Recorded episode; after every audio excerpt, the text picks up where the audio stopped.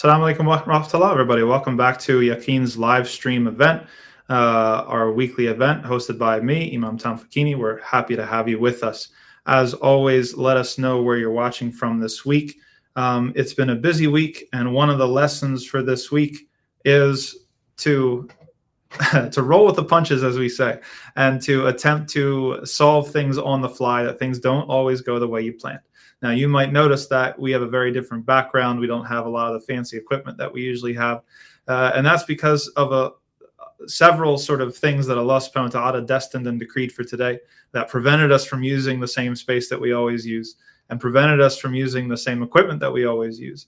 But it's a humorous and humbling reminder that in life things don't always go the way the way you plan and that you have to adapt and not lose hope and that everything happens for a reason. And one of the great things about uh, being with Yaqeen Institute is that you get to work with a bunch of wonderful people who have a similar sort of outlook on life. So we're able to kind of laugh about it and say, Qadr Allah, ma sha'a uh, so walaikum salam. Let's see who we have with us today. I know I saw we had uh, some returning viewers from last week. And one of the cool things about this program is that, yeah, we get to develop something of a community between us. You start seeing the same people week in and week out.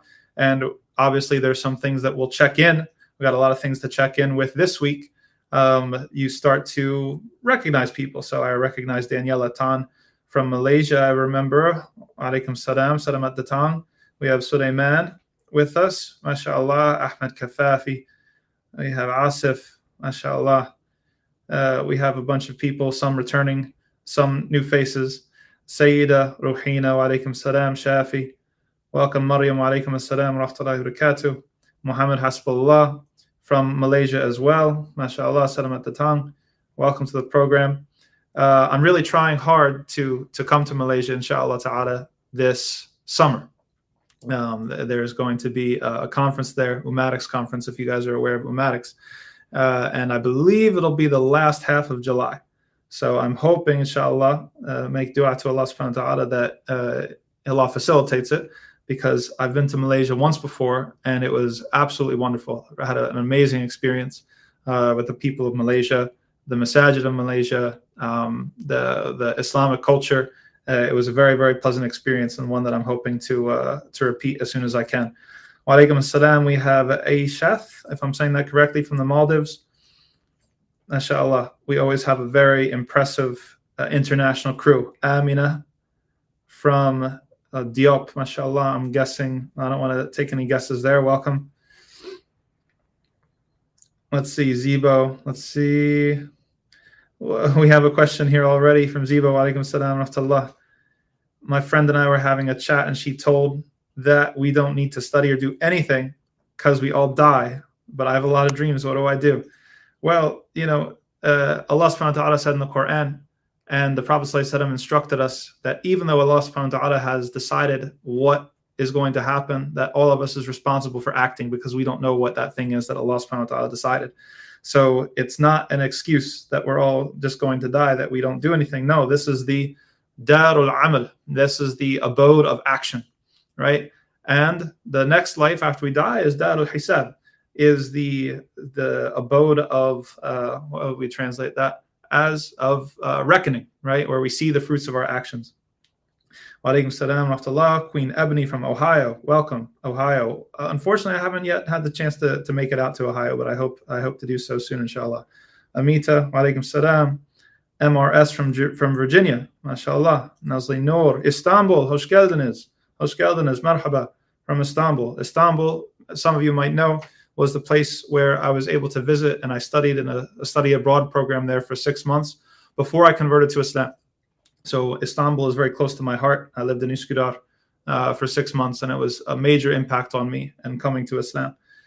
We have, uh, yes, Australia, mashallah, alaikum salam, Kadi al-Din, I think, or Qadi al-Din from Maryland.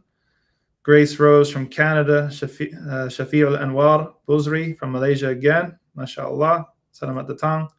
Imam Huzaifa, Allahu Akbar, MashaAllah, Shaykhana. Welcome. We've got Zain from Misr, Umm Dunya, Ahlan wa Sahlan. Nusayba from Worcester, MashaAllah. I was educated. I was able to go to Worcester, alhamdulillah, and do some programming there with the wonderful community in Worcester, and I, the first thing that they taught me was how to pronounce Worcester because the first I had no idea. Nabila Chowdhury from Philly, Philly zone, mashallah. Philly is uh, close to home for me. Brooklyn's in the house. Sean from Brooklyn, mashallah. I've been to Brooklyn several times recently, and I'll be coming back again.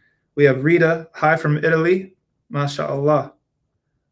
Benvenuto. Afghanistan, Allahu Akbar. I just love always seeing where everyone's from.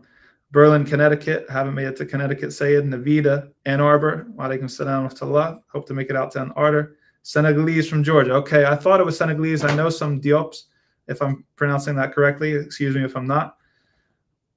Amberine from Canada. MashaAllah. Excellent, excellent, excellent. Yeah, so Seneca is asking also about predestination. If Allah subhanahu wa ta'ala has written our lives, then how do we have free will? And I will tell you, uh, after walaikum salam to Zainab from South Carolina, and walaikum salam to Elaine Tang, uh, from also from Malaysia, salam at the tongue, Nabila from New Jersey, walaikum salam, that I will answer that with the an answer that I was given when I was not yet a Muslim, and I asked a sheikh who was very dear to me. Uh, his name was Sheikh Abdul Fattah, and he was from uh, he was from Egypt. I asked him the same question, and he told me he told he answered it like this. He said, "If you have a child, right, your son or your daughter, and if you tell them, go over there, run to the car and run back, and I'll give you a piece of chocolate I have in my candy, I have in my pocket.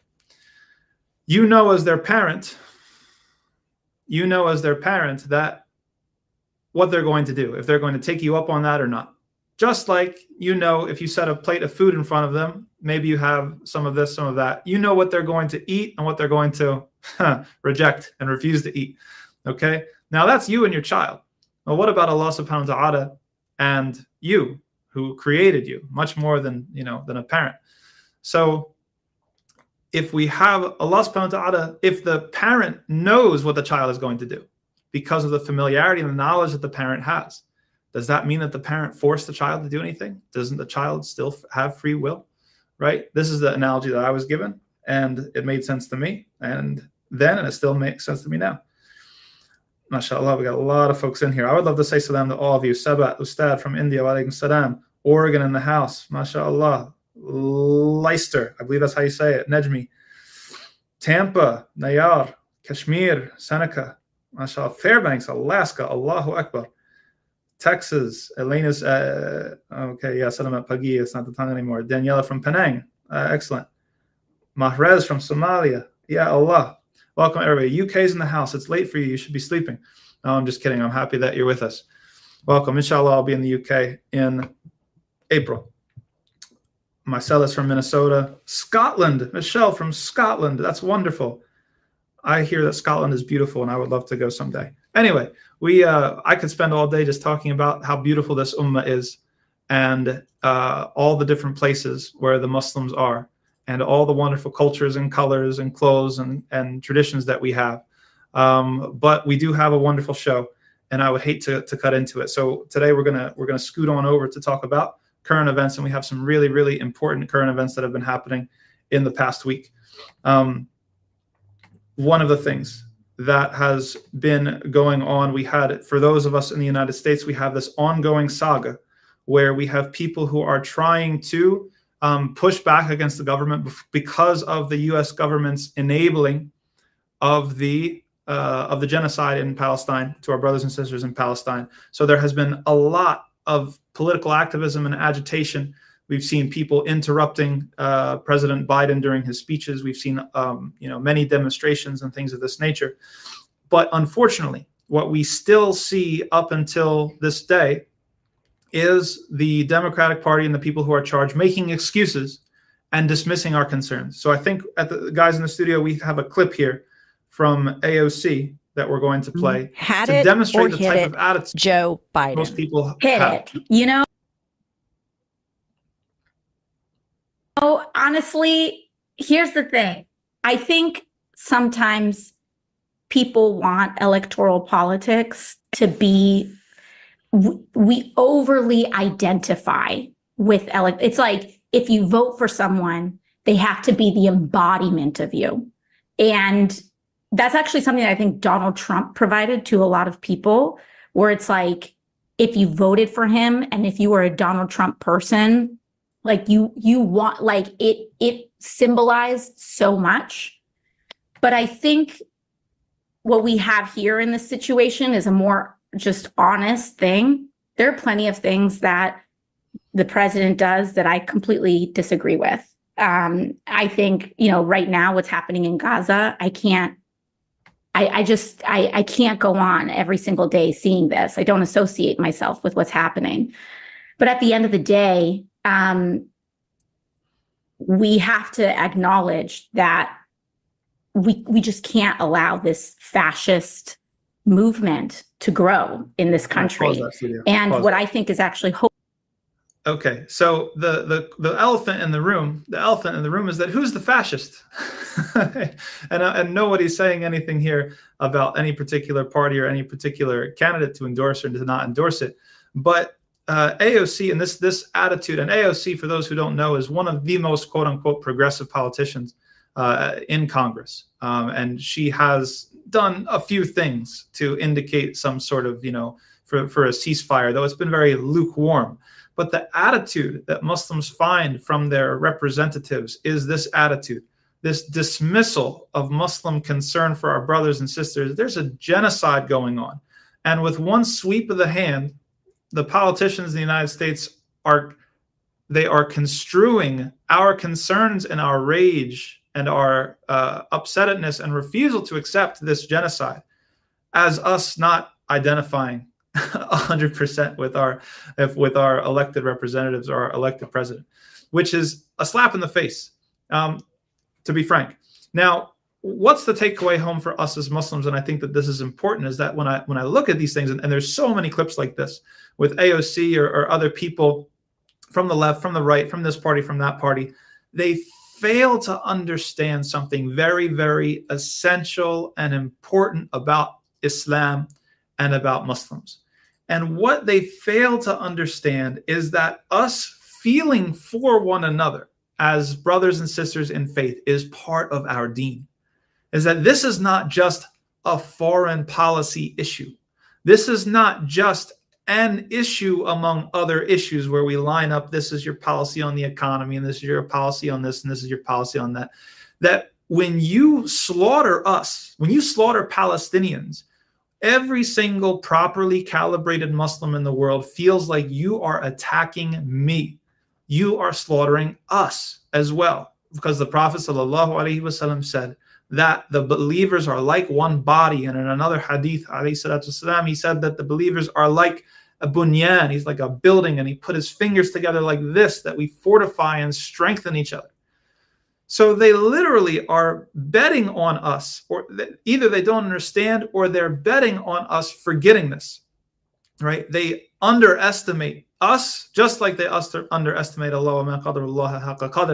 They est- underestimate Muslims. They don't believe that we actually, or maybe this is completely just foreign to them, that they've never cared for somebody else in their life outside of their country in the way that we care for the people of Palestine right? So this is a fundamental mistake and misreading of the situation, and one that if they don't change their tune soon, I think they're in for a very, very rude awakening electorally, um, because people, Muslims, are very, very sick of this. Now, we had another thing happen in this past week, which was Elon Musk, uh, who, you know, obviously he's the person who is in control and owns Twitter, formerly Twitter, now X, and he basically was was was caught saying some stuff that was anti-Semitic. I mean, I don't think there's any doubt about that. But since then, he has been forced, and he, yeah, we can put it up on the screen studio. Since then, he has been forced to undergo a type of re-education, and some people have commented and said it's a humiliation ritual, where they've taken him now, they brought him, they called him into occupied Palestine and they showed him sort of these uh, you know th- their props of propaganda and atrocity propaganda right? And now he took a trip to auschwitz right? The concentration camp or the former concentration camp during world war ii conducted by the nazis where you know millions of jews were gassed and killed and slaughtered. And it was an absolute tragedy 100% But as many people have pointed out, that Musk is being, his face is being smashed into a genocide that happened in the past, and it is distracting his vision from a genocide that is happening now, currently, against the Muslims and against all people of Palestine. So we have a, a quote here from Musk that he said after engaging in this sort of trip where he was, I'm sure, paid for and flew out on a first class ticket. The education of hatred among children in Gaza must stop. When I was in Israel, I understood the need to invade the strip. If toddlers are taught that they must kill Jews, they will believe it. It has to stop. That's Elon Musk. Now, you see the type of bias that's at play here in many people. I was on Eddie with the Deen show not too long ago, and he demonstrated how every accusation is a confession. That really, when you look at it, who are the ones that are taught to hate? It is the school system in Israel that teaches their youth to hate Muslims, to kill Arabs, to hate Arabs, to speak against us. And this is well documented, right? Now, unfortunately, unfortunately, this is the the the consequence of this is compromising one of the last popular free platforms that we have. Okay, so we know that uh, Mark Zuckerberg of Meta, who owns Instagram and Facebook, has been very heavy handed, very anti Palestinian with his censorship of those platforms. But Twitter slash X was supposed to be something that was different. And despite the fact, despite the fact that uh, there is a larger degree, there's a larger degree of freedom still on X and Twitter.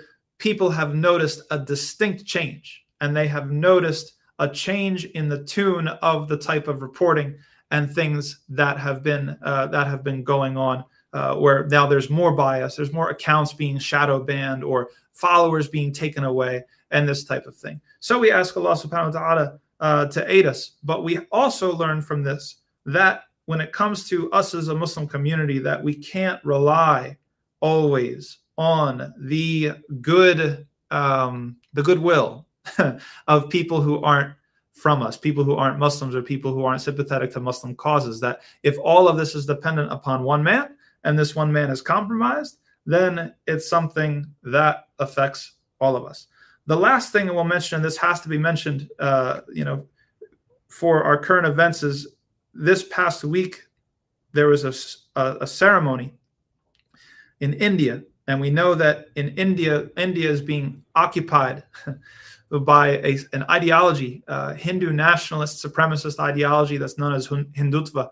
And I hope I'm pronouncing that correctly. Now, there was a masjid uh, that is a very famous masjid. It's been around for hundreds of years called the Babri Masjid. And there, this has been a site of contention since Hindutva, the Hindu nationalist sort of movement, has gotten going because there was an allegation that the Babri Masjid was built on top of this particular Hindu temple that was there before. Now, putting aside the historical fact that Hinduism, as one blanket term, as a religion, is an invention of the British, and this is something that is well documented. You, documented. You can read up on it in William Cavanaugh and uh, and other sort of scholars. And we have uh, some people here, I'm certain, in the chat, such as Qadri and others, that have noticed that they have family there. I've seen videos of people in Mumbai people in in other uh, other parts of India that they held they built a temple, a Hindu temple, on top of the destroyed Babri Masjid. So the Babri Masjid was destroyed by mobs in the 90s. And now they built a Hindu temple on top of it. And now they had a coronation ceremony. All of your so-called Bollywood superstars that maybe you watched growing up, Amitabh Bachchan, etc., uh, etc., et showing up to these to this particular ceremony and it greenlighted a lot of aggression towards Muslims. And those Muslims in the United States, we understand a little taste of this, a little tiny taste of this, because when some people come into power and they set the tone for what's acceptable, then other people feel entitled to act out. And that's exactly what has been happening in India. So we ask Allah subhanahu wa ta'ala to aid our brothers and sisters in India. Things are in a very, very difficult situation. Um, and but Allah subhanahu wa ta'ala is qadir, and Allah subhanahu wa ta'ala is able to assist them and to grant them victory. and to stop the provocation. Everything happens by the will and power of Allah subhanahu wa ta'ala. And it very well could be that just like Allah subhanahu wa ta'ala is allowing what's happening in Palestine to unite us, that Allah subhanahu wa ta'ala is allowing what is happening in India to unite us as well. And with that, we're going to turn to our next segment. It's a very, very important segment where we have a special guest with us tonight, someone who I've, I've had uh, the pleasure of meeting before a few times at conferences, and hopefully, inshallah, she'll be uh, she will be writing for Yaqeen Institute somewhat soon. Uh, Sister Rawda Fawaz, who is an attorney and a, a lawyer with CAIR, I believe. Um, welcome to the program. Salam alaikum, Imam Tom. Thank you so much for having me. Um, and thank you again to Yaqeen for these lives. I know for my family and my friends, these have really been something to look forward to every week. Wa alaikum salam. Thank you so much for being with us. We're happy to have any excuse to, to bring you on. Um, now, there's several things that we could have brought you on for. Unfortunately, what we brought you on to talk about today is the situation at your alma mater, which is Columbia University in New York City. Um, this is a very, very prestigious university that I had the, the, the pleasure of visiting and delivering some talks on a khutbah at. Now, Columbia University has been in the news for some time because of the repression from the administration upon pro Palestinian activism. It was one of the first, if not the first, major university to ban the chapters of uh, JVP, the Jewish Voice for Peace, and SJP, Students for Justice in Palestine.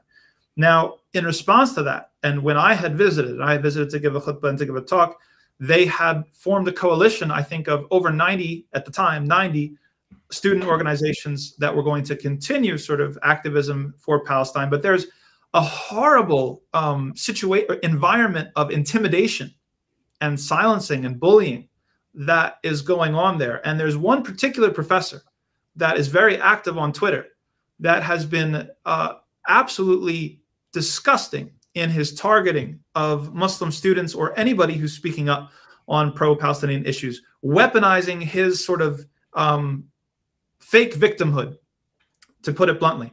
Like making every he's a tenured professor with every protection in the world, and he at the the the the slightest sort of uh, agitation and protest, acting as if he's under existential threat, and yet his rhetoric has empowered and emboldened people. Not has it not only has it been allowed by the college's administration, but it has empowered and emboldened people to act out against the pro-Palestinian protesters. And just this week, we had something horrible happen where there were two students who are actually former IDF soldiers who used an illegal military weapon against Columbia students. January 19th, two former Israeli soldiers, now Columbia University students, attacked students on campus at a peaceful protest for Palestinian freedom by spraying them with an illegal chemical based weapon called skunk, according to victims of the attack and witnesses. The former Israeli soldiers injured dozens of students, at least eight of whom were hospitalized, and many more went to urgent care. Students say that they are dealing with intense physical symptoms and have hospital bills to cover on top of their schoolwork. So I want to get your reaction to that. What are the sort of things, Rawda, that you're aware of, and what has been the response of the university in uh, reacting to this attack on their own students? Do we see parity? Do we see equality when it comes to how Columbia University is treating its Jewish students? Who are pro Zionist, pro Israeli, versus the students that are speaking up for Palestine?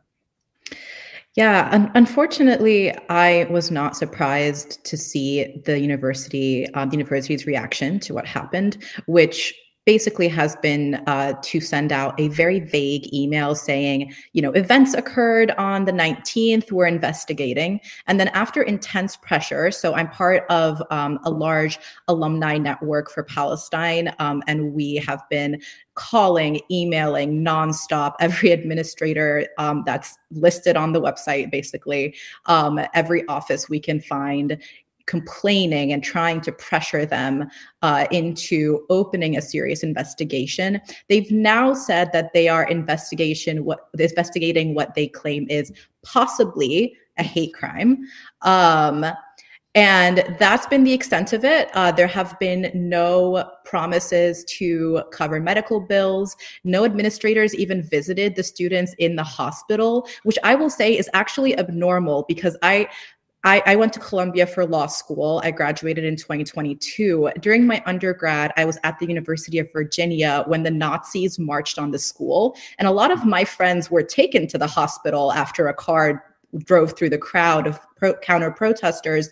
And administrators of my university then visited students in the hospital, even though it was unclear what had happened yet at the time. It's just something that administrators are supposed to do. So it's it's very shocking. Um, and I, I, actually think the number of students in the hospital is now up to at least a dozen um, who've had to be hospitalized. And um, they uh, were re- when they were released um, their medical reports upon discharge all state exposure to a chemical agent. Skunk is the same weapon used against palestinians in the west bank and in occupied territories as a method of crowd control.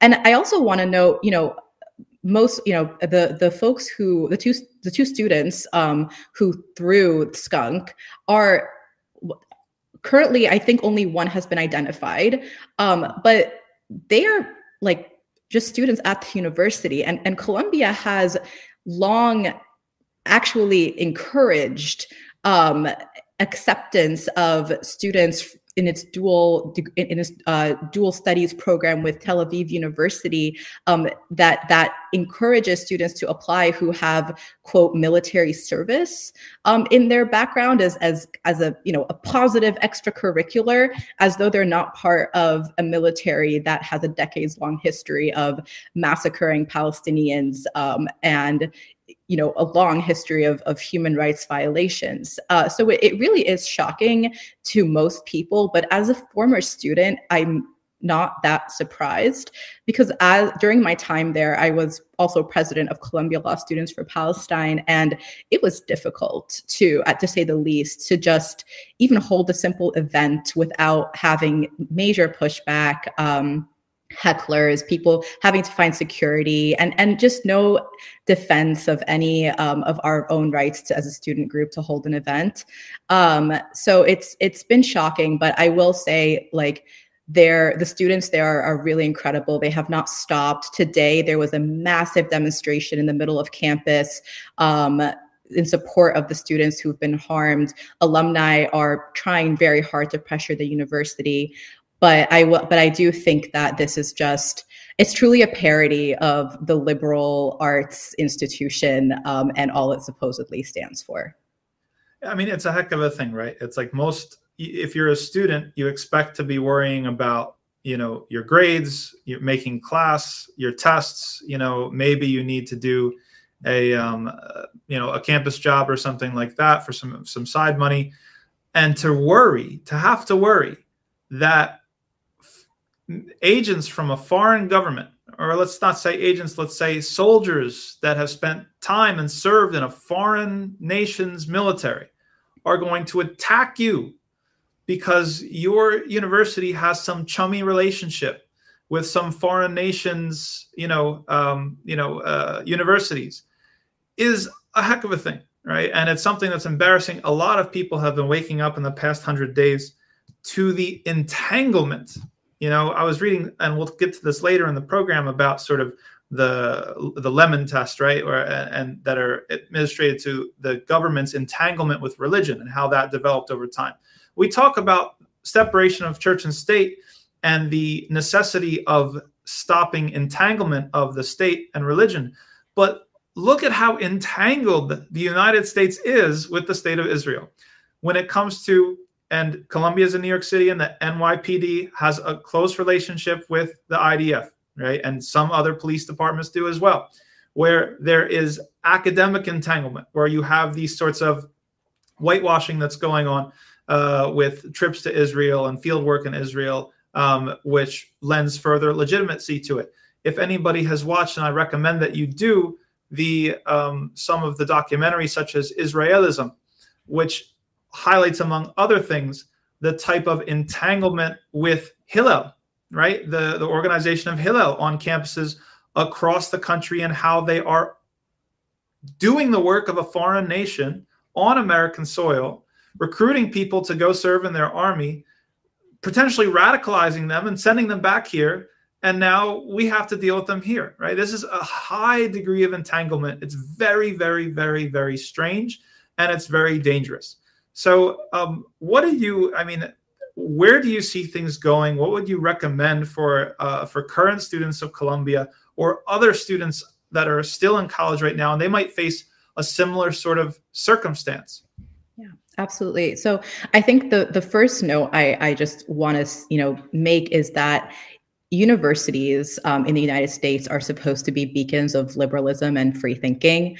Um, but you know if if the veil was not lifted before it's definitely been lifted now that there is a normative spectrum and limits on what freedom is according to these so-called liberal institutions. And they give us authoritarian definitions of safety and equality and justice. And they tell us to celebrate what they celebrate and condemn what they condemn and compromise our values until we cannot recognize them in hopes that maybe if we do that, they'll throw us a bone. And I think students know this and have known this for a long time. Um, and they are on the front lines of a lot of this, you know, resistance and and and protest for Palestine here in the US. So I just want to encourage, you know, anyone watching to support students in your community. If there's a local university that has an, you know, an MSA or SJP chapter that's doing work, you know, if there, we we always could use support from members of the community. And students should reach out to members of their local community as well, to their masajid, um, to their, you know, community centers to to get that support because it's extremely necessary.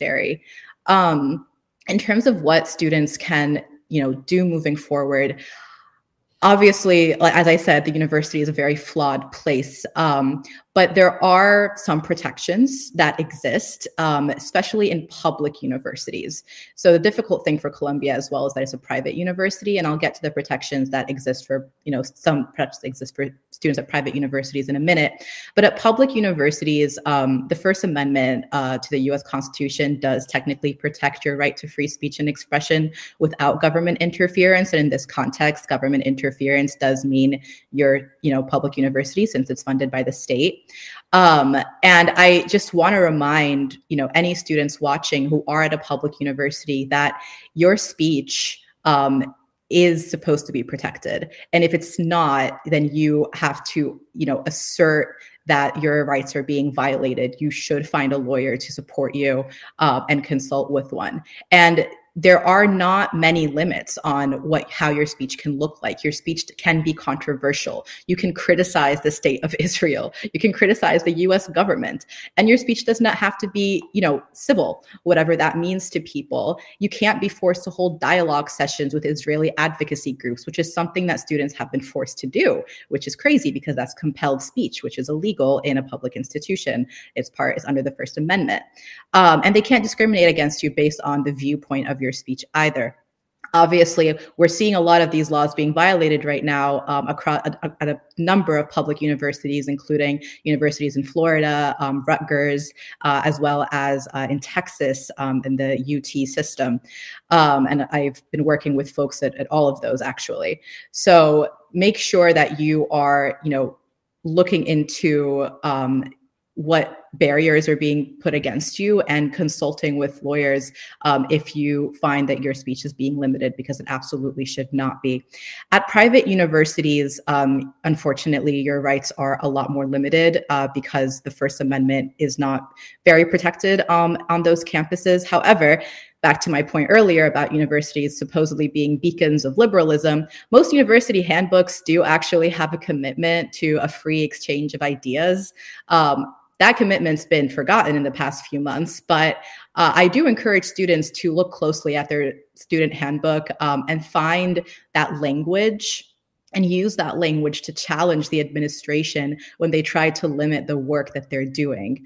Um, the other protection you have uh, is under Title VI of the Civil Rights Act, which protects uh, students from discrimination on the basis of race, color, um, national origin or perceived religion. So if someone looks Muslim, that that counts, and, and they're discriminated against for looking for you know someone assuming they're Muslim, that counts. Um, I encourage, and and that that applies in public in, in private in private universities because they get um, some federal uh, funding.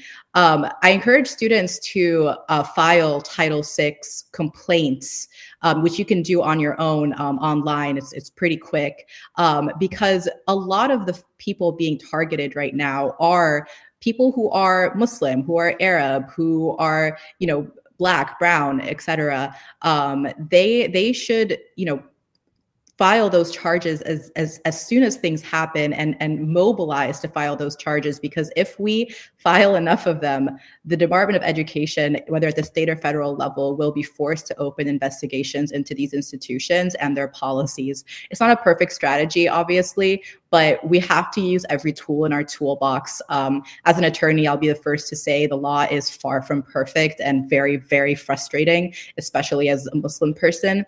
But it's a tool, and it's if you know it well enough, you can use it to your advantage. Um, so that's kind of, you know, that's what I encourage students to do. Finally, um, in a more strategic sense, this is not legal advice. I, I, I you know, it's important to remember that so many of us um, who were or currently are at these institutions got pulled into, whether willingly or by force, these like you know, capitalist orientalist DEI programs, which profited off of our likeness and our image, um, and you know, have probably still have pictures of us up on their websites. I mean, I remember being at Columbia Law School at a networking event that was hosted by the law school and literally being followed around by a photographer because I was the only hijabi in the room. Like my friends didn't want to stand next to me anymore because they were afraid of getting their picture taken while they're, you know, eating a little hors d'oeuvre. Like it was ridiculous. Uh, I'm sure my picture is floating around there somewhere, although maybe they'll take it down now um, that I'm speaking up against them.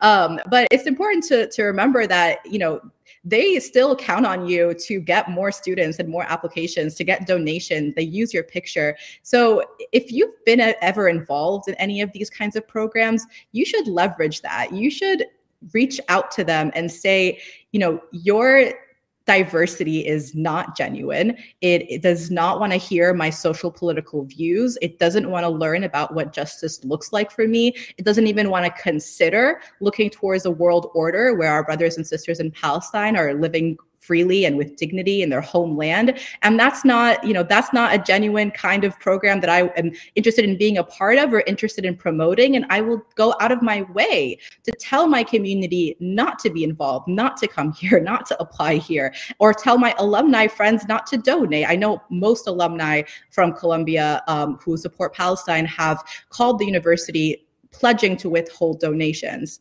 So I think these are these are things that you definitely can and should be doing um, in your own capacity as well. Excellent, solid advice. We had some people that uh, really resonated with your your experiences. I know that let's see, uh, I think Nusayba Qasim said so true that she used to uh, experience the same sort of thing. so uh, a very common thing. They they love us when we're on their brochures they wish that uh, they had our diversity and they love to, to display our diversity in a showy way. But when it comes to actually making us feel safe, when it comes to people speaking up for our issues, now all of a sudden you won't even visit us in the hospital. What fickle friends. Um, let's. I'm just going to throw one last question at you, and that is, okay, what if you have a professor like this particular professor at uh, at Columbia who's causing problems, who's creating an environment and basically doing everything but explicitly encouraging people to attack uh, attack you or make you you know put in a dangerous situation. Yeah. It's a really difficult question especially at a university like columbia that's a, again a private university and the administration would have to be the one to take action. Um, i would encourage finding faculty support um, if possible to stand up to this professor to you know complain about uh, about him to you know fi- again file formal complaints. Every student even if you don't have him as a as a professor should file a formal complaint of harassment of of discrimination like any any op you know any any box that you see just check it off because if they're inundated with these complaints at the very least they, they will be forced to try you know to, to to see what is he doing and and how is he making students feel. If you're actually in his class and you're visibly muslim or arab and you feel like you know his views might be impacting your grades for example or, or your ability to finish the class i mean that's that is absolutely worthwhile of a complaint and you should actually escalate that to um, your you know whether it's a career counselor or um, that there I, it's been a while since i've been out of uh, i think there are uh, like education counselors um, people who help you choose your classes and things like that. That should be something that's escalated um, so that they're keeping an eye on it and so that you're also your own grades are not impacted um, if that's something that you're worried about. But you know one thing i think that's been a little bit it's been great to see a lot, you know, growing faculty support for students who are doing this work. But it has, I will say, been a bit frustrating seeing that there are a lot of actually Muslim faculty at a lot of these universities who have been very silent.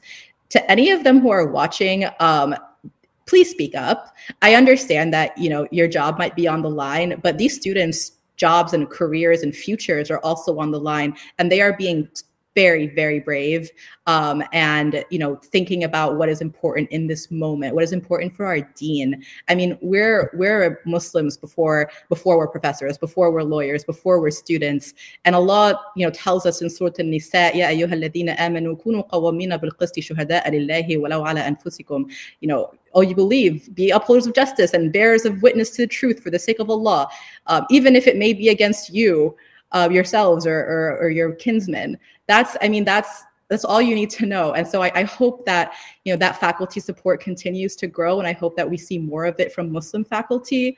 Um, I know at Columbia there have been some that have been supportive, but there's a lot that have been really silent, um, including at the law school, and it really has been just disappointing to see. Um, so if you're a student at any of these institutions, you know, have these private conversations with the Muslim professors, especially. You know, see what if they haven't supported you, ask why and see what ways they, they are willing to because it's this is this is the time for us to be reaching out to our community be supporting each other because if not now then when? Yeah mashallah. Excellent excellent advice. And i think uh, i would just add for everybody who's watching visibility has become a very powerful thing right? You know five ten years ago when these sorts of things would happen you know you would feel like you're the only one going through it and then when you see your face on the doxing van or whatever it is then it's very very difficult. You feel like your life is over or is about to end.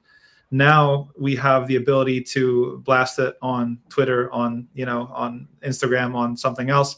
Now you realize that you're there's actually very many of you and you can get together and you can advocate for each other and you can actually expose the intimidation tactics of other people and this is a huge thing um, so we ask Allah subhanahu wa ta'ala to give us the courage because what you know you're talking about all those courage that give us the courage to speak the truth. That's a common theme that we've been running through for the past hundred plus days. Uh, being Muslim, you know, taking Islam seriously has to do with trying to find that courage to have that voice because if you try to hide away, it's only going to hurt somebody else. Maybe Absolutely. you ex- maybe you escape with your neck, you know, but what about the next person? Right? Absolutely. We have to band together. We have to stand up together. It's the only way forward. So uh, thank you so much for yeah. You'll have final comments. Sorry, I just have one last thing, um, just because I I'm a lawyer and have to say the last thing, I guess. But um, the the one the last thing I want to get tell students actually is like this is and this is to help you know if you ever do need an attorney, it helps us help you. Document everything. There's a you know crazy guy on Twitter who's a professor who's saying all this stuff. Like I know it gets really tiring and exhausting, but screenshot it all. If he's sending an email to you and you know acting kind of weird, even if you're not sure but you're just suspicious of them, save that email. Like any communications that you get agreeing to something, disagreeing with something, communications with administration, with other professors, anything, document all of it because I'm literally, you know, dealing with situation right now with students who were given permission to send an email about Palestine, their TAs, to their students, and then the professor denied giving them their permission and went against them when they were disciplined for doing so. So document everything. Um, you can't honestly at this point you can't really be too paranoid. The worst case scenario is you have a bunch of screenshots you never use. But in the, when the time comes, it will help you um, if you need to defend yourself. Excellent. Rawda, thank you so much for joining us tonight. Very, very valuable advice. Thank you all so much. Okay, that was very uh, informative and enlightening. Uh, pivoting along to our next se- segment, we've got the conclusion to the book that we've been sort of going through, The Myth of Religious Violence. And boy, is the uh, alaikum salam from Iran, uh, Chituri, assuming you speak uh, Parsi, a language that inshallah, hopefully one day I'll learn, along with all the other languages of the Ummah. Um, so we have our grand finale of this book, which means that next time we're going to be transitioning to a new book. And um, but the the ending he ends with a bang. Uh, there's a lot, a lot, a lot to cover, so we'll get right into it. That uh, Cavanaugh, his last part of this book is a very, very important book, the myth of religious violence. Is he talks about the use of the myth or the uses of this myth? What myth we're talking about? The the myth of religious violence. That religious violent that religious people are more violent than non-religious people, or that religions are the source of all violence, or that religion is particularly violent in some sort of particular way. Okay, now why he's asking because he's take, taken us through, and you can go back to our previously recorded episodes if you're just joining us now, as to what's the anatomy of this myth, why isn't it historically true, what ideologically is at play here. Okay, but now he's going to answer a really, really important question, which is why. Why did people come up with this myth? What uses, what functions does this myth have?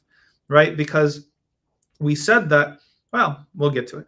Uh, well, we notice that he, he answers. He says that this myth, what it does is that it justifies certain types of violence and it delegitimizes other types of violence. And he brings some really, really interesting examples. So, for example, he, he brings a court case um, that happened in 1940 in the United States where there was a religious group uh, known as the Jehovah's Witnesses, and they were uh, there were a bunch of them that were beaten. Some of them were even killed.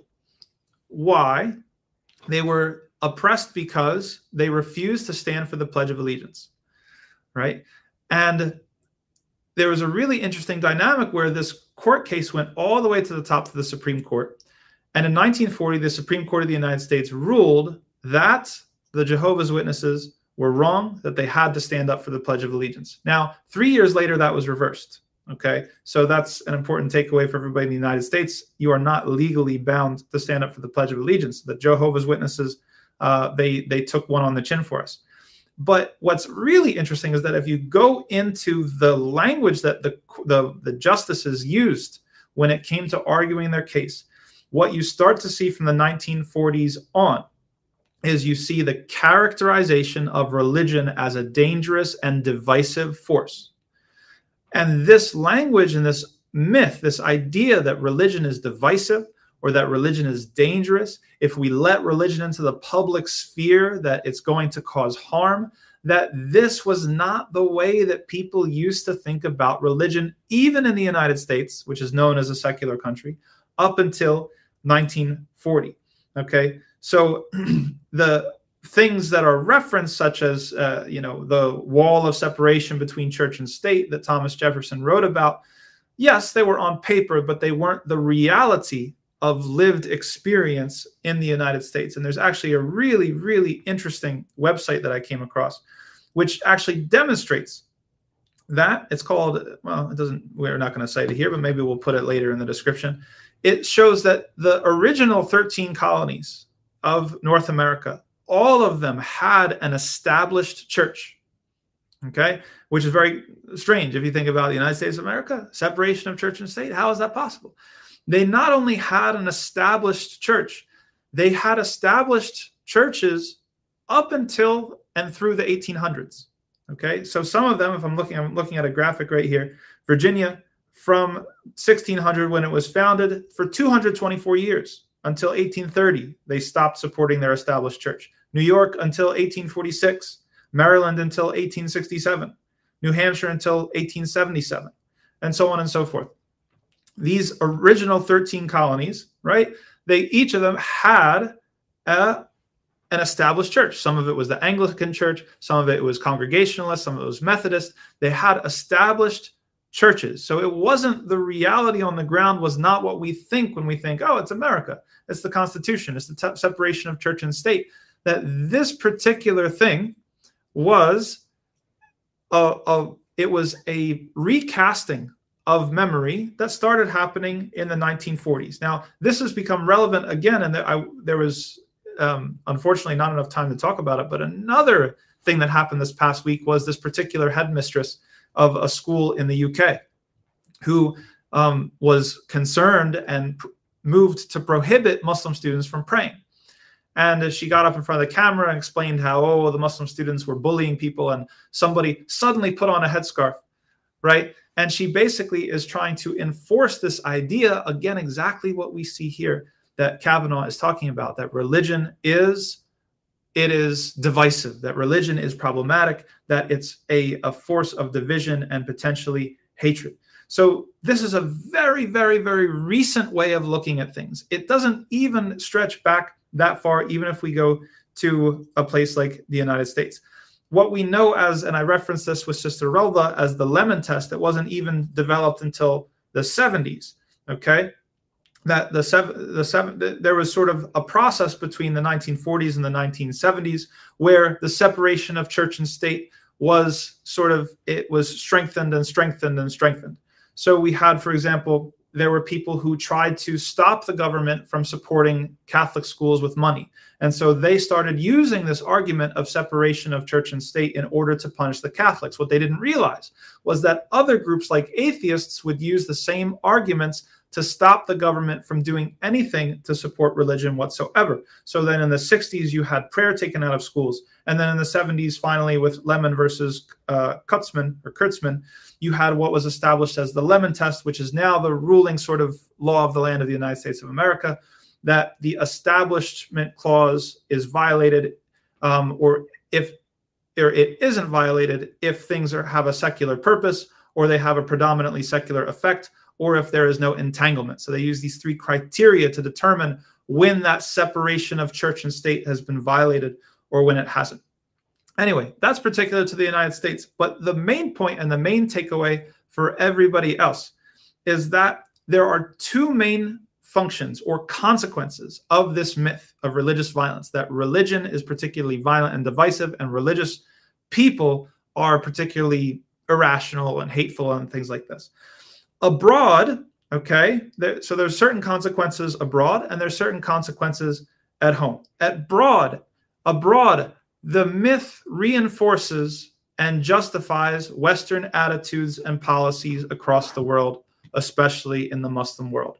It reassures western people that our violence brings freedom it brings peace it brings justice it brings democracy and civilization while their violence brings terror and oppression and hatred. And this goes from Bernard Lewis to Samuel Huntington and their idea of the clash of civilization, right? If you read their works, and I'll spare you from having to read them all, they are very ignorant about the policies that the United States have pursued in the Muslim world and the aggressions, and they dismiss them. They basically say that all of the anger towards the United States or towards the Western world from places in the Middle East, from places in Asia, it's because they're religious crazy people.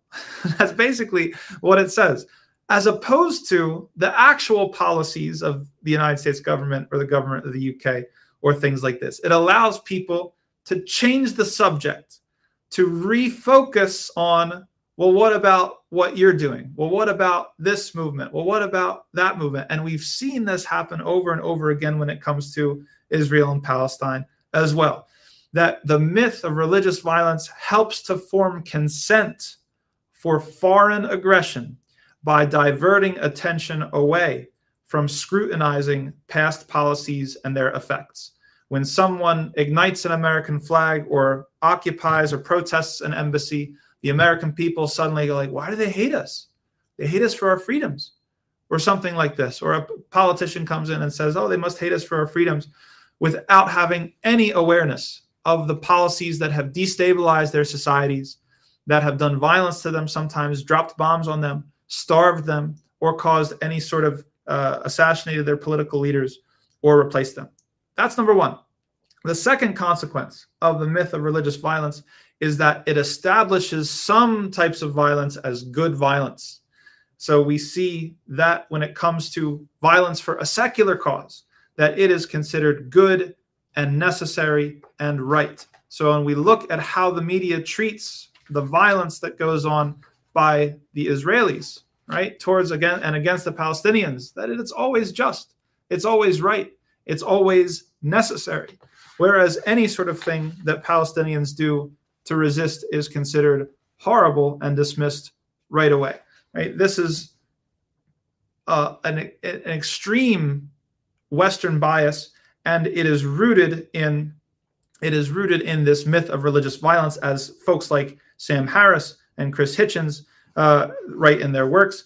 They will criticize all day the torturing of witches, right, during the, the history of Christianity as something that is barbaric, but they will justify uh, the torture of quote unquote terrorists uh, in order for uh, secular interests. So this is something that is uh, completely inconsistent and not based in historical fact. I'll read you one last quote and then we'll move on. And this is we'll end the book with this and we'll conclude it because Cavanaugh talks about the Palestine and he talks about the Israel Palestine uh, situation, and he's writing in 2009. So we see how things don't change, right? So he says, for Berman, and he's quoting some person, the Israeli logic of crushing the Palestinians under a blanket of greater violence is perfectly rational, if perhaps regrettable, while the futility of the Palestinian attacks against the superior force is evidence of madness. Berman is right to refuse any justification for attacks on civilians, as do we. We refuse the justification for attacks on civilians. But he goes further to insist that any explanations are also impossible. This move guarantees that the blanket of greater violence imposed by the Israeli occupation is always seen as a response to and never an aggravating factor in the futility and madness of Palestinian violence. Berman rules out a priori, meaning ahead of the game, up front, any serious consideration of the actual root causes and history of the Israeli Palestinian conflict by declaring one side to be mad before any empirical work is done. And that could have been written today. It could have been written 10 years ago. It could have been written 20 years ago. It could have been written 40 years ago. It is still true. The myth of religious violence lies underneath and is responsible for these double standards and this asymmetry. Anybody have questions? Make sure you send them in. We're running a little bit over time tonight, but it's going to be fine, inshallah. I hope you're enjoying it as much as I am. We have one last segment tonight before we get to uh, before we get to take any final questions, and that is following up on our daily habits. So one of the things that we've done here is we have attempted to um, help uplift each other with daily habits by following the daily habits of the Prophet sallallahu alaihi wasallam. And last time we talked about wudu and we talked about the importance of being intentional and aware in your wudu. And I want to ask everybody who's watching, Daniela, Qadri, Ahan, right, Born of Silence, everybody who's watching, how was your experience in the past week? Did you attempt to uh, did you attempt to pay attention to your wudu? Did you attempt to see almost in front of your eyes the sins falling off of your different limbs? Did you take it slower? Were you able to notice any sort of difference with your wudu?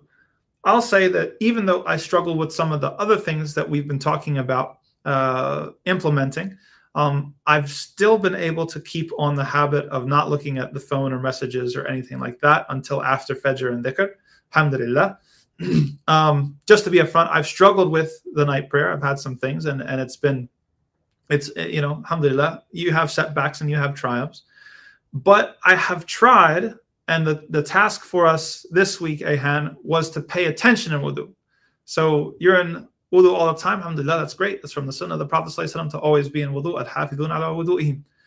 But when we do make wudu that we're trying to pay attention to that wudu. It's not just automatic. It's not just slapping water around okay? And that if we want a better prayer then paying attention in our wudu and being more intentional and realize what is going on, the wiping of our sins away during wudu is going to help us have a better prayer. So I I would rate myself maybe like 40%, right? For the past week, maybe 40% of the time, I was able to uh, I was able to keep that in mind and remember and have a better wudu. And I think, you know, subhanAllah, I think um, I think it did have an effect for myself. And I hope uh, I hope it had a positive effect for you. So if you tried this or if you were with us last week and had this little assignment, let us know. How did it work for you? Um, to focus on to focus on your wudu. So the next thing that we have, I think we have uh, guys in the studio. I think we have a clip to play, if I'm not mistaken, from uh, Sheikh Omar. Today, the Prophet ﷺ is saying that the way تدخل الجنة بسلام.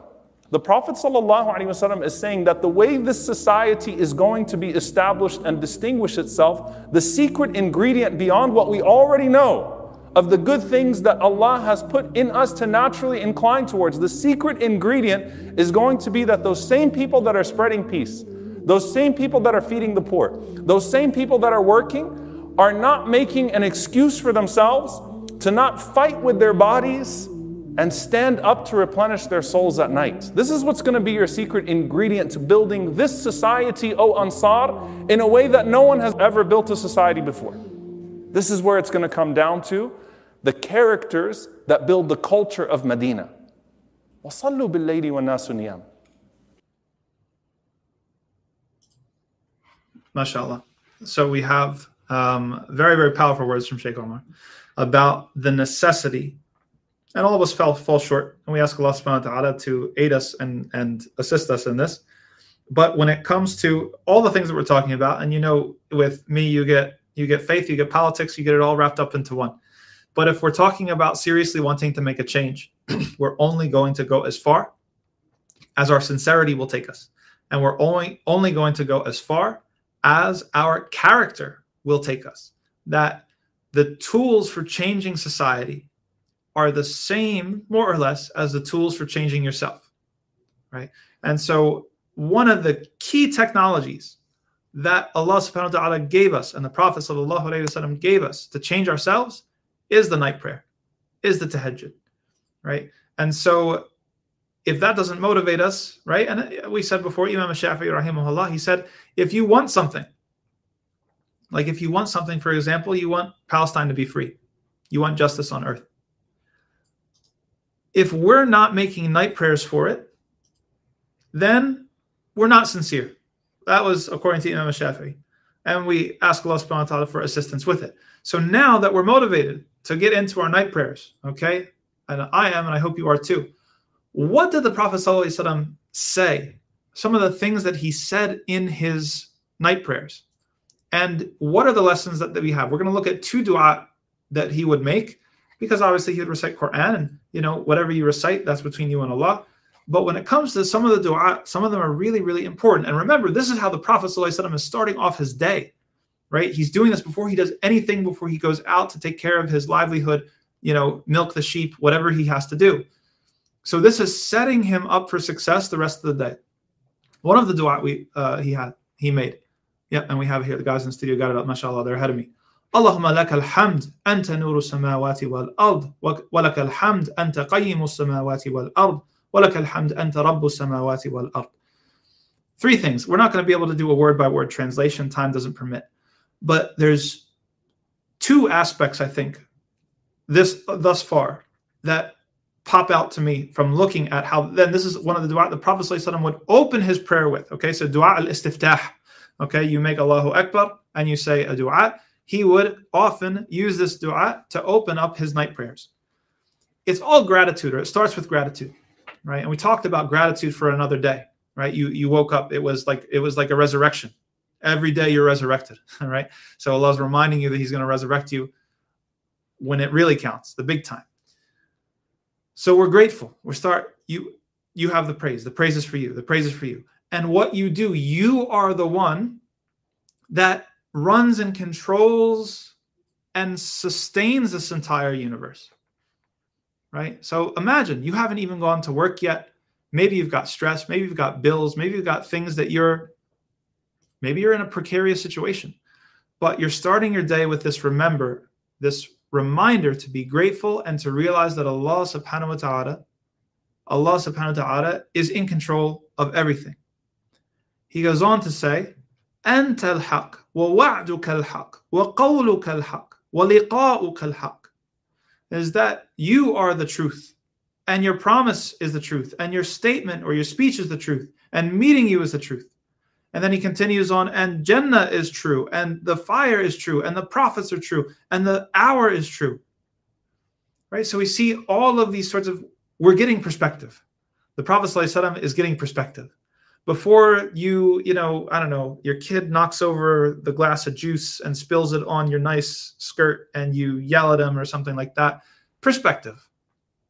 Perspective right? Is that the things that really matter. Allah subhanahu wa ta'ala and his promise of jannah in the afterlife and forgiveness and his speech the quran and meeting him and gen- and paradise and hellfire punishment the prophets the hour everything these are the most essential things for you to remember as you go throughout your day.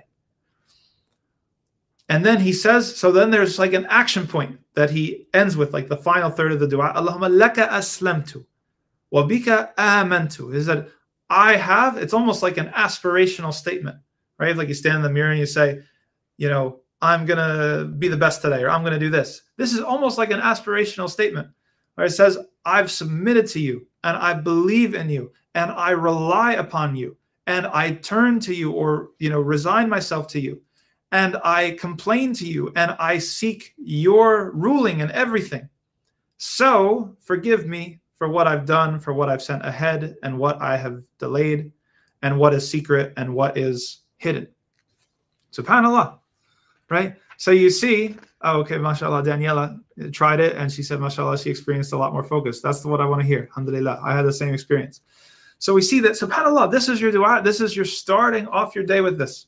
Look at how it calibrates you. Look at how it sets you up for success in the dunya and in the afterlife. And then we have one more dua. So how the Prophet ﷺ would begin his qunut. Okay, so you know that you're now you've made your dua istiftah. You've done a fatiha, you do other the Quran, you do other raka'at, however many are comfortable for you. Now you're going to pray witr. You raise your hands in dua what would the Prophet ﷺ often say in this last crucial part of his dua? Allahumma ihdina fi man fi man afait, wa tawallana fi man tawallait, wa barik li fi ma a'tait. Okay, some of the points here that Allah subhanahu wa ta'ala stresses or uh, or I should say the Prophet ﷺ, this there's a communal aspect to this dua, which is really interesting. Okay. It's not just Allahumma ihdini, like, oh, Allah, guide me. Guide me among those whom you have guided. So this isn't, this isn't just like an intellectual exercise, that Allah subhanahu wa ta'ala has guided people like the prophets. And those are your examples and your role models to follow and to imitate, because as human beings, how we learn best, and part of the wisdom of sending the Prophet and not just sending the Quran as a book and here you go, you got the instruction manual, is because we need a an example. We need a role model, especially kids. They demonstrate this time and time again that we learn best through modeling. And so we want to be guided among people who are guided. We want to have afiyat, well-being, holistic well-being among those who do. And we ask Allah for baraka wa barik lana fima a'tait. And we ask, we don't ask for more. We don't ask for more. We ask for blessing, which is profound. Allah subhanahu wa ta'ala, we want Him to bless what we have. We don't want just more and more, give me more uh, money and more house and a bigger house and more, you know, as okay, everybody loves that.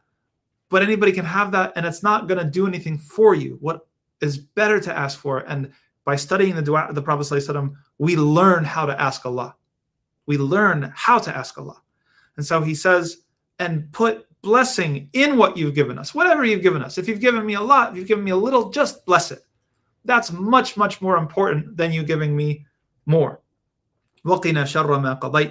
Right? And protect me from the evil that you have uh, determined, that you have judged and decreed that will happen, because you are the one who judges, and nobody judges over your judgment. You are the one who abases, right? Or you are the one who uh, who honors. Tabarakta Rabbana wa and you are the most majestic. And we've gone over time, but you know, for that dua, we really, you know, can excuse it because it's really, really a wonderful uh, and important dua uh, and it's really crucial. I can't stress enough how crucial it is to ponder, to have tadabbur. We know about having tadabbur of the Quran. That's true. We also need to have tadabbur of, you know, and tadabbur is sort of uh, deep meditation on the dua of the Prophet. How did he make dua? What did he make dua for? What didn't he make dua for? What did he pair together? What did he sort of leave, right? These sorts of things are extremely important and instructive. So we'll take any final questions that we have from everybody. Um, Alaikum salam, Afdal.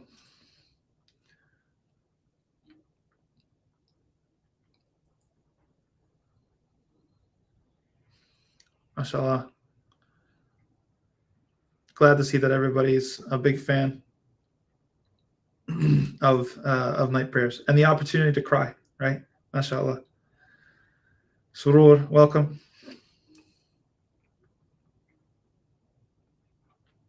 Yes, if everything is going crazy around you, you can always rely on the night prayers. Sheikh Omar. My favorite late night snack, uh, usually cashews. I like, I really like cashews. I usually have uh, various types of, of nuts lying around. I'm a protein snack guy, right? Not too many sweets, not too many carbs. Just try to keep it, you know, with protein. And I didn't learn that from Sheikh Abdullah Abduro, but uh, I'm sure he'd probably agree. MashaAllah. The first dua, Aisha, was uh, dua al istiftah. Right, so it's one of the dua the Prophet ﷺ would make when he is entering into the prayer. Right, you say Allahu Akbar, right, and then you make a dua to commence the prayer, to start the prayer. Right, kind of orients your heart, or if you want to think about taking aim with an arrow, that this is something that you know it's like you're taking aim with your arrow the quality of your dua the quality of your prayer it might depend in part upon the quality of your dua that you mentioned the first Shaq Ahmad said, Would you have Uyghur activists on for an interview? Yes, absolutely, we would. 100%. Um, I would be honored.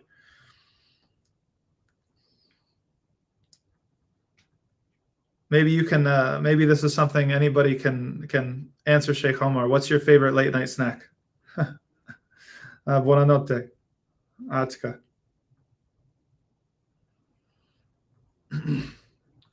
Atika has Atika Rahman has a question. Past week's episode, you forgot to mention that if we intend to wake up for tahajjud, then we have to leave witr in the first part of the night and only pray Isha, right? If we intend, I'm trying to follow this, and excuse me, it's getting late here. If we intend to wake up for tahajjud, then we have to leave witr in the first part of the night and only pray Isha, right? I'm a little confused. I, I, what I think that you're asking is if I pray Isha and I'm considering, okay, am I going to pray witr now or am I going to wait until uh, before Fajr? Then is it better to pray witr early or later? Obviously, if all else being equal, it's better to pray witr in the last hour of the night. But praying witr period is better than not praying it. Now, if you want to get into some crazy stuff, you can look into some of the actions of the Salaf would actually make up witr after Fajr if they missed it. We have we have narrations about that, um, which is strange to a lot of people because a lot of people they think, oh, you know, I, I missed it. That's how uh, haris. That's how what's the word? Um, keen. Okay, that's how keen people from the first generation, the second, third generation of Muslims would be on their night prayers. That they would even try to make it up, or at least what they could, uh, when they woke up. Alaikum salam, India. May Allah uh, aid you all. Question from sitting on a mountain. I wish I was sitting on a mountain right now. MashaAllah, tabarakallah. Do you maybe I'll, I'll, go to Malaysia and sit on a mountain? That sounds like a lovely time. Do you have to fall asleep to pray tahajjud? No, you don't. What if you stay up all night? Does that count? Yeah, Sure.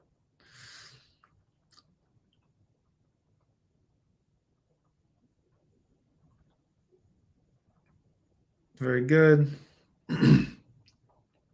Can you tell us a story? Okay, Sheikh Omar, he's, he's bringing the gems today, mashallah. Sheikh. Okay, can you tell us a story of one of your teachers and their qiyam? I can tell, you know, this is this is really um I had the benefit of making umrah with um, Sheikh Mohammed Salah. And I always joke when Mohammed Salah, the football player? No, the Sheikh from Huda TV. Um, banana chips is another good one, Aisha, mashallah. Uh, and I really, really enjoyed praying Qiyam with him. I didn't pray Qiyam with many of, of my teachers in, in Medina, but I, I prayed Qiyam several times with uh, Sheikh Mohammed Salah. And one of the things that really, really left an impression on me, and being on Umrah with Sheikh Muhammad Salah in general, you have this feeling that you're just there with him. Like you have the feeling that he just does this every day of the year and it's just ah, it's just normal for him. And it's like being with him, he just kind of you're just kind of along for the ride. Even the way he recites Quran. Sometimes if he's he's he's leading uh Qiyam al-Layl, he's got people behind him, he'll recite kind of quietly. You have to listen really carefully to hear him, as if he's just by himself. As if he's just by himself. You know, so uh, that was something that I really I really got that feeling from him and his Qiyam al-Layl, and I was very, very impressed by it. Salt and vinegar chips are, are nice too, Valerie. They're they're nice too. I like salt and vinegar chips. Not necessarily for a midnight snack, but you know, in general. Okay, mashallah. Well, it's getting late here. We've been. yeah, mashallah. Uh, la yarda mashallah.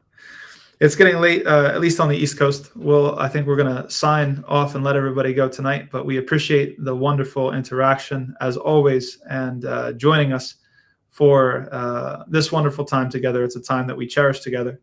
I believe next week, next week we're taking a break. Yes, because I'll be traveling. Unfortunately, I'll be in a plane up in the air somewhere. Uh, so we will not have our regularly regularly scheduled live stream next week. So we'll skip a week, uh, but we'll be back at it, inshallah, the week after. And we really appreciate uh, this time that we shared together. May Allah bless it, and may Allah resurrect us together on the day of judgment. سبحانك اللهم وبحمدك اشهد ان لا اله الا انت استغفر الله واتوب اليك السلام عليكم ورحمه الله